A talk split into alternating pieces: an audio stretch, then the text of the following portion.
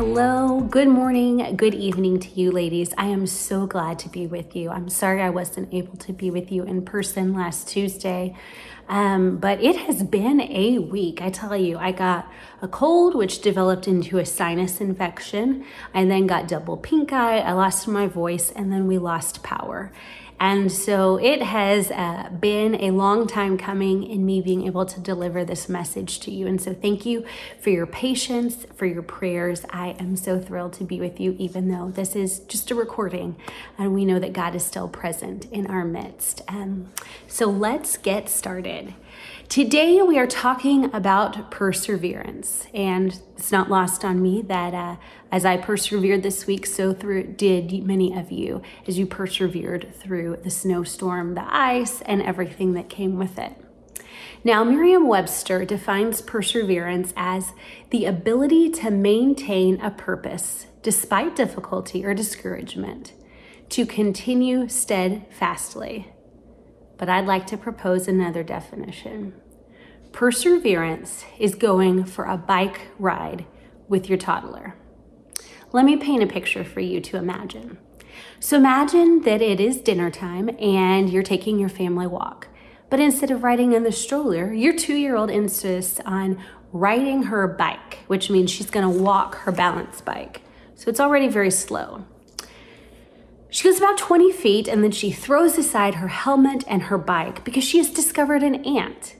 And now this ant needs to be explored. So she lays on the ground, she looks at it, she pokes it. Then eventually she's done. She stands up and says, Let's keep going. And because she's very cute and you're a sucker for her cuteness, you agree. So now you're carrying her bike and her helmet, and she's walking very slowly, mind you.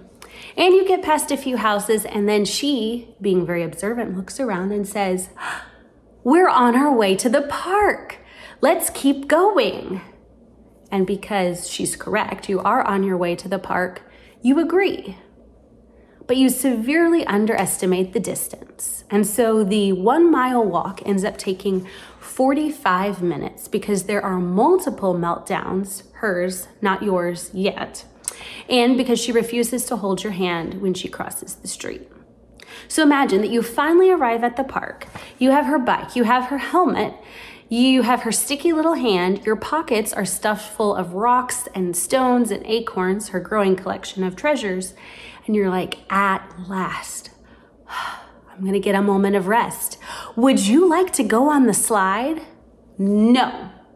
I want an applesauce pouch. And you very calmly say, I'm so sorry. We didn't bring any. The applesauce pouch is at home. To which she throws herself in the wood chips and cries, All done, no want to play, carry me home now.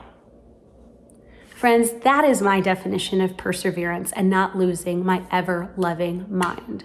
For me, perseverance is taking a bike ride with a two year old.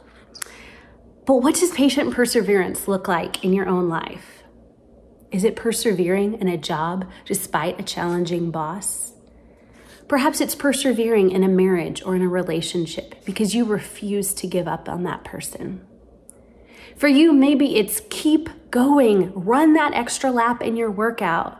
Maybe it's saying no to that next drink so that you can maintain sobriety.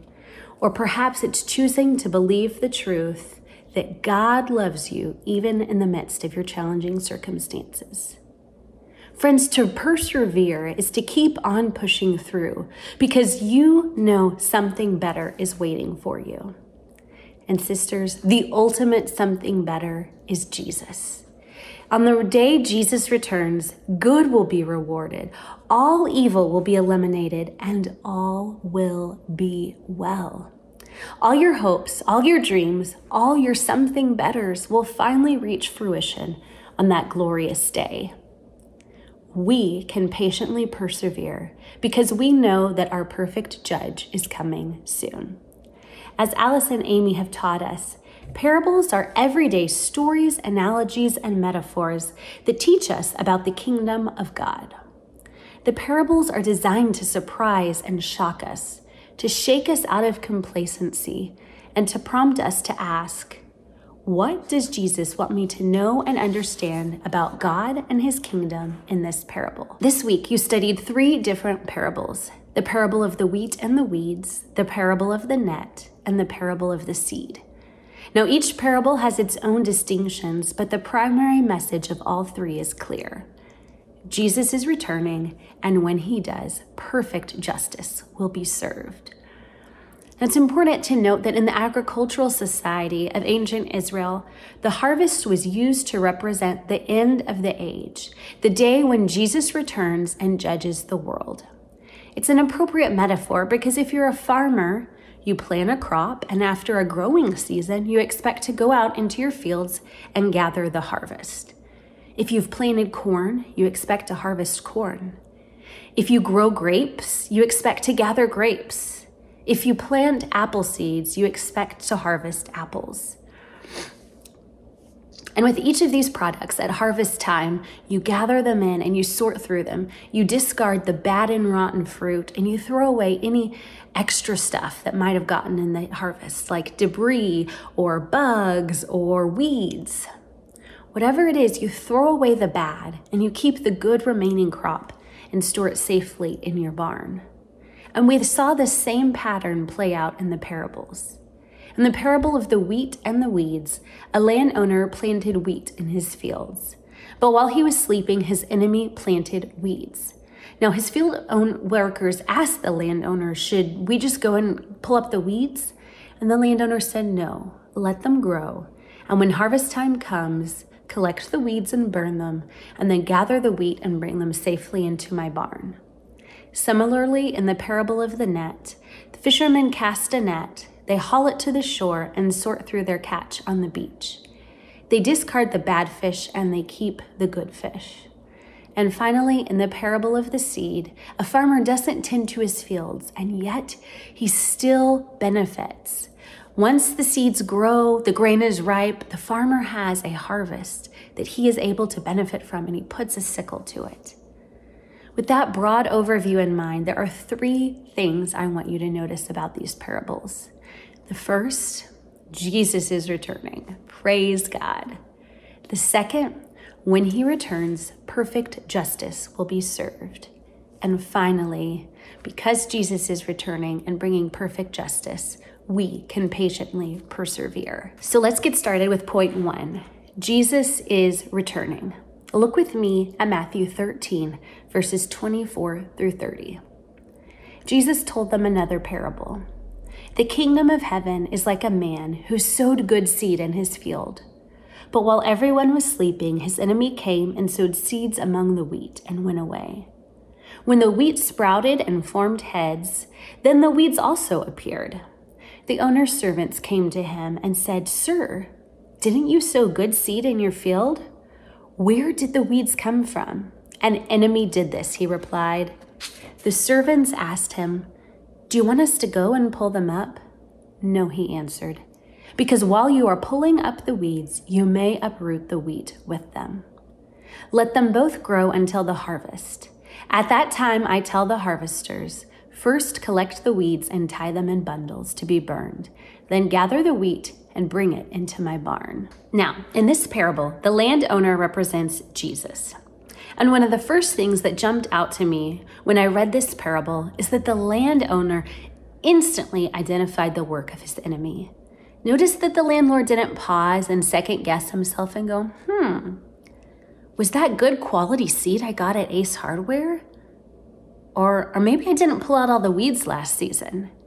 He also didn't call the police and ask them to open an investigation into bioterrorism. He didn't Google a list of competitors and see what motives they might have and start a true crime podcast and document his findings. He didn't even call in his field workers and ask them about their night, um, their whereabouts from the night before. Instead, the landowner immediately and distinctly identified the enemy who represents Satan in this parable. Now, don't miss this, friends. The landowner, who represents Jesus in this parable, knew his enemy. He knew his enemy's character, he knew his tactics and schemes, and he knew that his enemy intended to work against his good plans and purposes. And it's because the landowner knew his enemy that he knew how best to respond when the weeds were sown in his wheat fields. Which leads me to ask Do you know who Satan is? Can you identify his work? And are you aware of his tactics and schemes so that when trials come, you can patiently persevere? Uh, my new senior pastor at the Well Church in Austin, Tori Mayo, recently gave an insightful and convicting sermon on spiritual warfare. And he said Satan's primary mode of attack is to deceive you and lead you to believe lies about God. That's it, it's that simple. Satan simply wants you to believe lies about God. Why?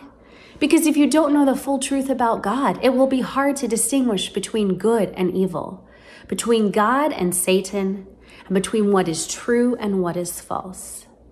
And since you're still breathing, like I am, chances are that you are battling a few lies about God. I know I am. So I'm just going to pause for a few seconds and I invite you to ask the Holy Spirit, what are some of the lies I'm tempted to believe about God? What are some of the lies I'm tempted to believe about God?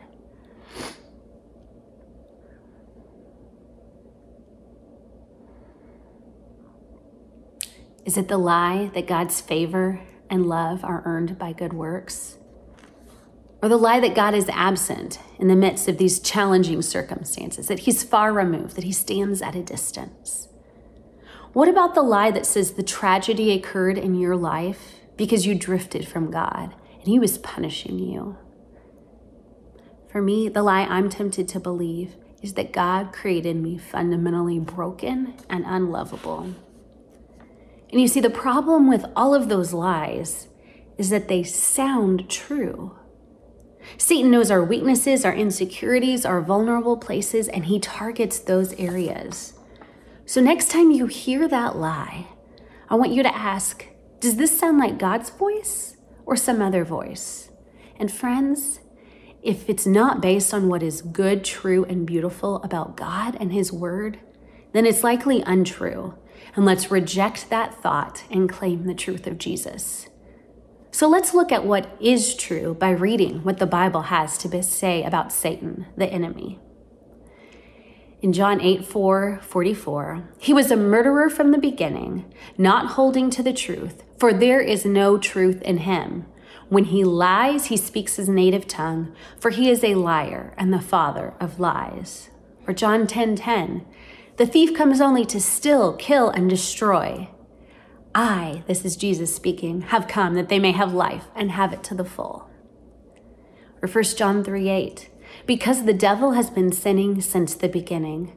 The reason the Son of God appeared was to destroy the devil's work. And finally, in 1 Peter 5 8, your enemy, the devil, prowls around like a roaring lion looking for someone to devour. So we see that Satan is the father of lies, that he looks for someone to devour, that all he speaks is deceit. And in contrast, Jesus demonstrates in this parable first that Jesus is not the source of evil, Satan is. Jesus is good. Second, the entire world belongs to Jesus, and Satan had no right to bring evil into it. Jesus is king and ruler over all. And finally, Jesus will assert his kingship over the world by punishing the wicked and blessing the righteous at his return. Jesus is just and will make things right. So Jesus demonstrates that he is good, that he is king and ruler over all, and that he is just and will make all things right on his return. Friends, Jesus and his kingdom are superior in every way to Satan and his kingdom. There is no comparison. Jesus is the OG, and everything else is a poor imitation. And who wants an imitation when you can have the real thing, right? Think about it. Knockoff imitation handbags lack the same high quality as the original. Social media relationships can result in catfishing. Placebo meds won't heal you, aspartame is fake sugar, and white chocolate isn't even chocolate, so why bother with the calories? But Jesus, He is the real deal. He is good. He is ruler over all, and He is returning. Amen. Yes, let's keep going. The second thing I want you to notice today is that because Jesus is returning, perfect justice will be served. When Jesus returns, good will be rewarded, evil will be done away with. And this is what is commonly referred to as Judgment Day, the day each of us will stand account for what we have and have not done. Now, in the parable of the wheat and the weeds, the metaphor used is that the weeds are pulled up and burned in the fire, while the wheat is safely gathered in the landowner's barn. In the parable of the net, the bad fish are thrown away and the good fish are kept in baskets. And notice in Matthew 13, verses 42 and 50, that in both cases, the weeds and the bad fish are thrown into a blazing furnace where there will be weeping and gnashing of teeth. Such is the fate awaiting those who haven't placed their faith in Jesus when he returns. And friends, Satan would love nothing more than for you to believe the lie that Jesus is unloving and doesn't care who goes to hell. But that is not the truth. The truth is found in John 3:16 verses 17. For God so loved the world that he gave his one and only son, that whosoever believes in him shall not perish but have eternal life. For God did not send his son into the world to condemn the world, but to save the world through him. The gospel is all about Jesus and about what Jesus has done on your behalf, sisters. Jesus Christ, fully God and fully man, took on flesh. He lived a sinless life. He died and rose again so that anyone and everyone who places his or her faith in Jesus might have eternal life. And perhaps what is most miraculous of all is that Jesus is both the standard of measurement and the one measured on Judgment Day. He is the ruler and the one the ruler is being held up to. And if you're a believer, you don't have to fear Judgment Day because when Jesus looks at you, he sees the righteousness of Jesus covering you. You stand forgiven and fully cleansed of your sins. To gain eternal life, you must be perfect as Jesus is perfect. And that's something none of us could ever do. So Jesus himself is the one who stands in your place. His perfection covers you, his righteousness drapes you. Jesus is both the standard and the measurement of the is both the standard of measurement and the one judged on judgment day. But the sobering reality is that not everyone who hears the gospel will receive the gospel. It's kind of like when you're at Target at 9:55 p.m. and they announce that it's time to please bring your final purchases up to the checkout. Some hear the instructions and they aim their red shopping carts right for that checkout. Others may hear the message, but they keep shopping anyway. Similarly, some will hear the gospel, but they will stop short of responding. Sisters, the gospel is only good news if you first acknowledge that you're dead in your sins and in need of a Savior. If you think you're fine and already have everything you need, you won't recognize your need for a Savior, much less desire the truth that leads you to salvation and new life. And this is the case of those who spend eternity apart from God. As Paul writes in 2 Thessalonians chapter 2 verse 10, they perish because they refuse to love the truth and so be saved. In other words, instead of being formed by Jesus, they allowed themselves to be continually and repeatedly formed by evil. So God eventually gave sinners over to the very sin and error that they had embraced. In the end, those who spend eternity apart from God receive what they most wanted to be apart from God. Now, we're already dismantling the lies of the enemy, so let's go after the big lie the lie that says a good God wouldn't punish people. Or perhaps you've heard it put this way Is God's justice necessary and loving? And quite honestly, it's hard to imagine justice because we haven't seen perfect justice this side of heaven. We long for evildoers to be brought to trial quickly and appropriately convicted. We want restitution for wrongs, for evil to be swiftly eradicated, and for innocence to be protected. And there are so many who work diligently to see that justice is carried out fairly and with equity. However, there is still corruption, abuse of power, and negligence in the system, which leads us to ask Is anyone, anyone coming who will bring perfect justice? Yes, yes, there is, sisters, and his name is Jesus. Speaking through the prophet Isaiah, God says, For I, I, the Lord, love justice. I hate robbery and wrongdoing. I will faithfully reward my people for their suffering and make an everlasting covenant with them. And right before Moses died, he sang this truth over the Israelites God is the rock, his deeds are perfect. Everything he does is just and fair. He is a faithful God who does no wrong. How just and upright is he. Friends, judgment by a perfect, holy, and loving God is a good thing. God would not be good if he allowed evil to reign. He would not be just if he allowed evil to go unpunished. And he would not be loving if he demanded that we pay our own debt, a debt so large that only our perfect Savior could pay it. Jesus has freely offered himself. Will you receive him if you haven't already? Sisters, because Jesus is returning and because he will bring perfect justice, we can patiently persevere. That's our third point. Patiently persevere. We said earlier that to persevere is to keep on pushing through the challenges because you know something better is waiting for you. And as we've studied, the ultimate something better is the return of Jesus. But the question still remains what do I do today?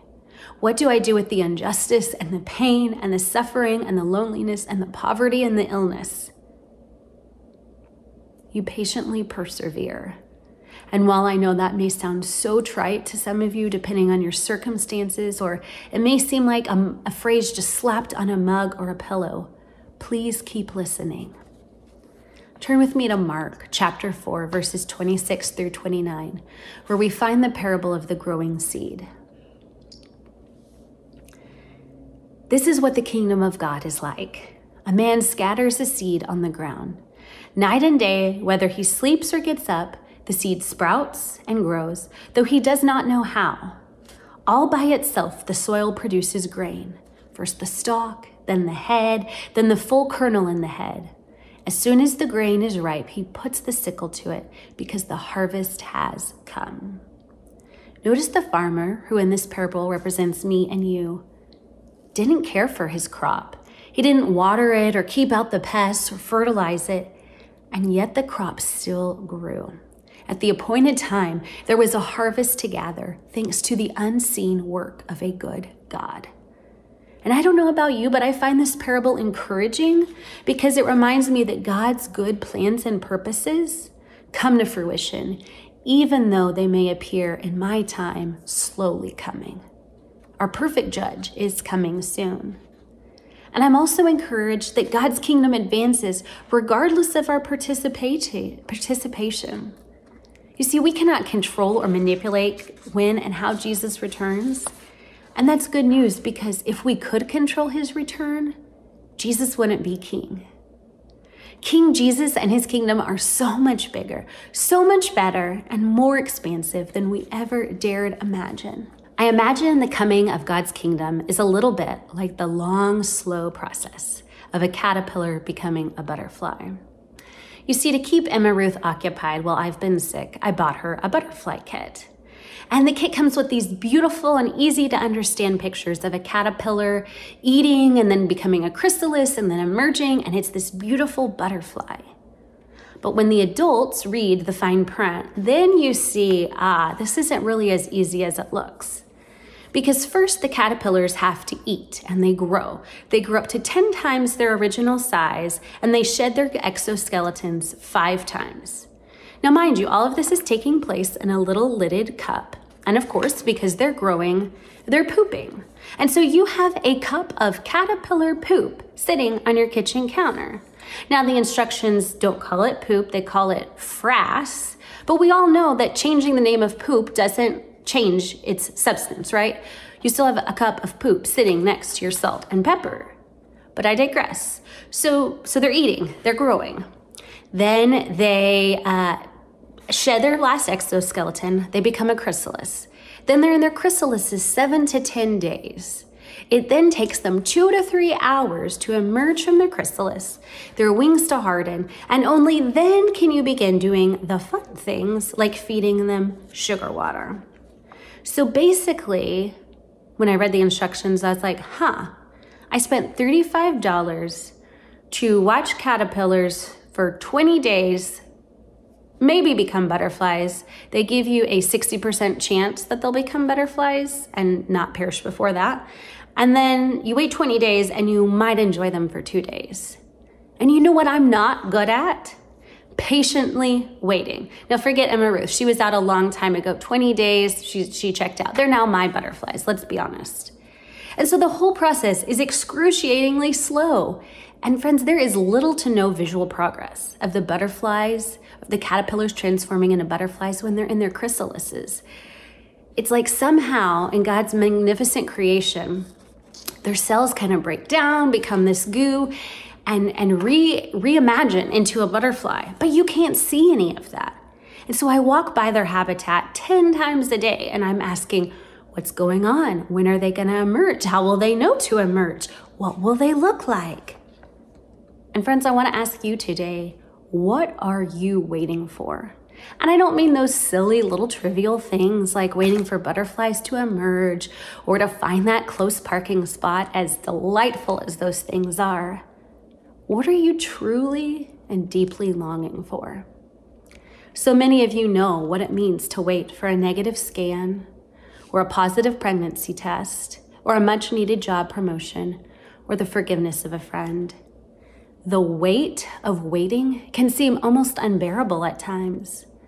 But let me tell you, you are not alone.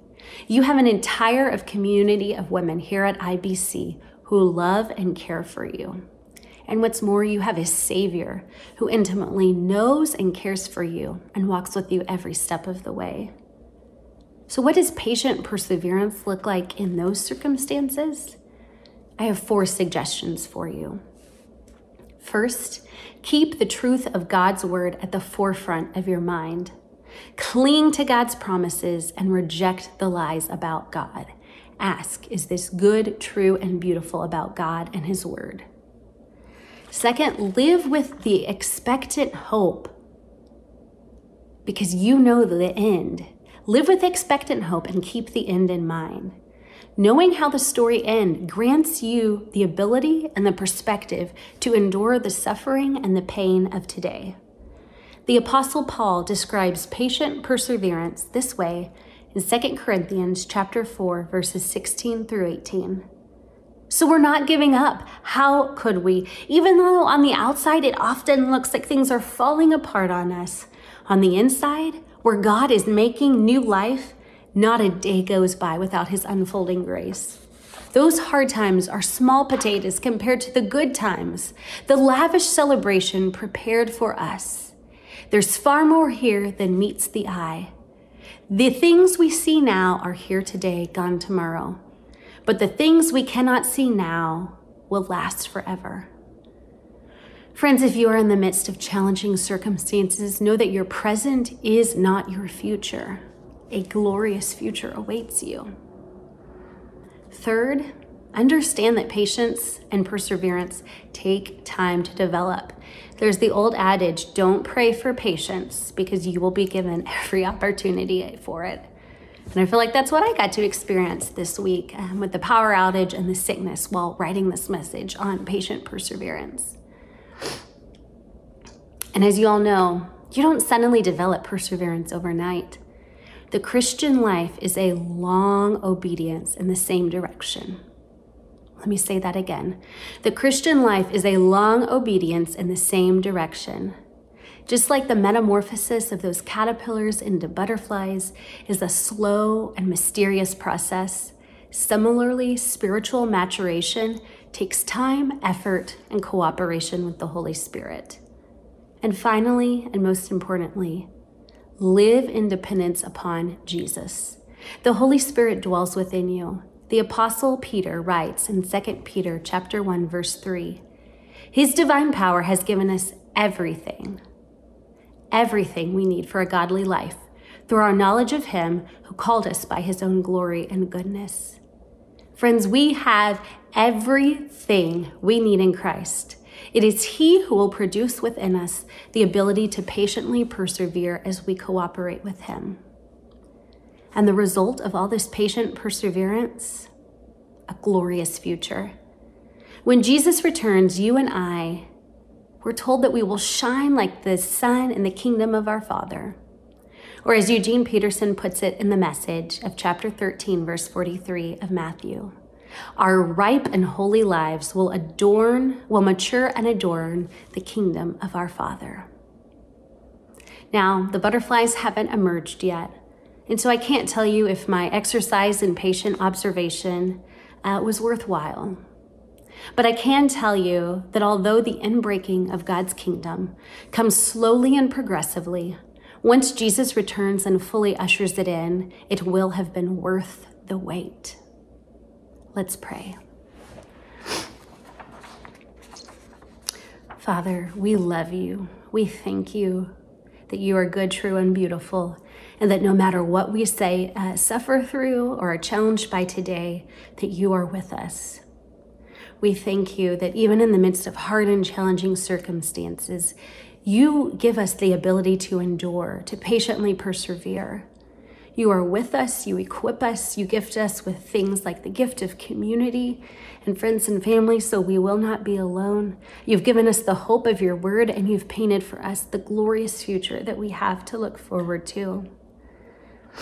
And I'm reminded of the words um, of 1 John chapter 3 verse 2. Dear friends, we are already God's children, but he has not yet shown us what we will all be like when Christ appears.